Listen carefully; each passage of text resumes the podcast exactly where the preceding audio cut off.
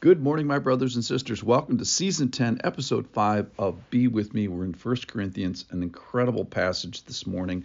I'm going to title today, I Hope You Stumble. Now, I get that uh, from the Bible, but I'm going to tell a story from the real world. If you go to Europe uh, nowadays, in 1,200 cities, there's uh, this object in the ground, in the sidewalk, called Stolperstein, that is, stumbling blocks and all they are is little 10 centimeter squares, so about the size of a brick end, uh, a short little thing, and uh, it's a brass plaque. It's in the sidewalk, and on it will have here lived, and then it gives the person's name, their date of birth, and then what happened to them. And this is a remembrance. It's the largest decentralized monument to the Holocaust and the victims of the Holocaust and it will have their uh, name and birthday right outside their last freely chosen residence. So you're just walking down the street, you're going to go for a sausage or something, and you encounter this stumbling blocks, and it's very personal and very disturbing. It's arresting emotionally, it's exhausting as you go down the street because of what this uh, commemorates and the horror and this societal repentance that's go, uh, going on. So the point is, you have these stumbling blocks, and the the applicable corollary is what do you do after you see them? So you have to sort of bow before the victim and be moved and be changed.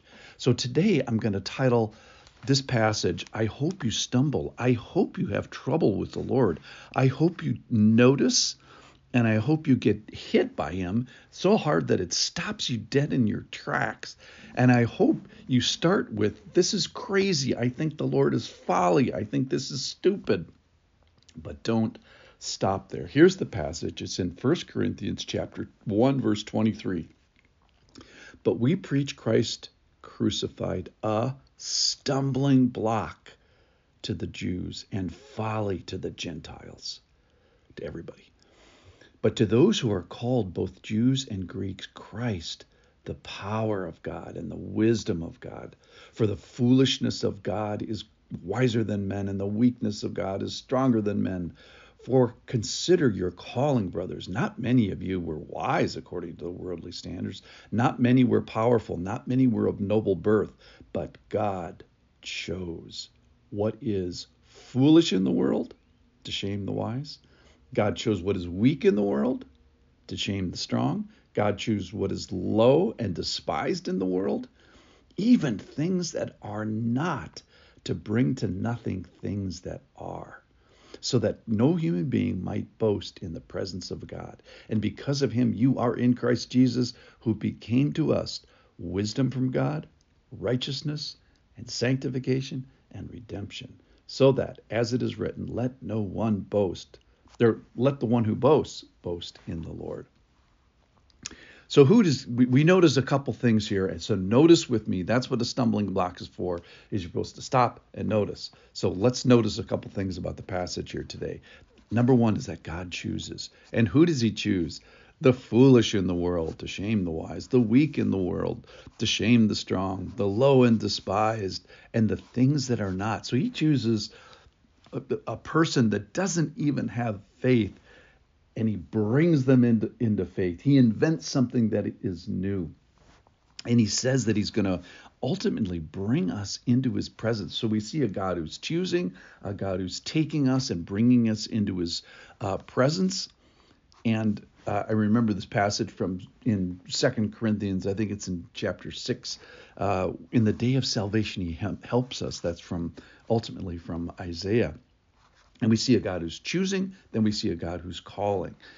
It's because of him you are in Christ Jesus. It's it's the wisdom of God. We're swallowed up. Our foolishness, our misunderstanding, our lack of wisdom is swallowed up by the wisdom of God. And we find this ultimately, the, the end point here is that we find that God makes us sanctified, which is made holy. So he's making holy things that are not holy. He redeems us. He rescues what is not holy. And then he makes us righteousness. He gives us righteousness, which is viewed as holy when we're not. So if here's the conclusions today. So if God, if you think that that the spiritual walk is radical and stupid and foolish and folly, if you think Christianity is stupid, then you agree with God. He tells us that this is going to seem stupid to you guys, crazy. In fact, he calls it a stumbling block. It's supposed to be sort of ridiculous that makes you stub your toe spiritually and stop and notice. So the point is not that there is a stumbling block. Christ is the stumbling block. He just calls himself that. The question is, what do you do after you notice the stumbling block? Are you going to consider it? Are you going to be curious? So we're not supposed to stay at stupid. We're supposed to start with stupid, then go to stumble, then go to notice, then go to be curious, and then maybe ask the Lord for help. And then he does his big work, which is inventing belief and making something out of nothing. So the result of all this is not, hey, how great is me? No. Remember, you're lowly, foolish, weak, despised. Uh, and God helps us with b- belief. So the end result of this is not pride. This is just, oh, oh Lord, you're amazing. And if you feel like you are a spiritual knucklehead, then be careful because that's exactly, that's precisely who God makes something new out of. So if you're stumbling today, great job.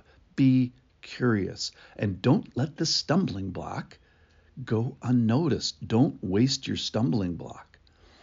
So if you're feeling maybe foolish or weak or low or despised, there is room for you at the at the kingdom. There's room for you at the table.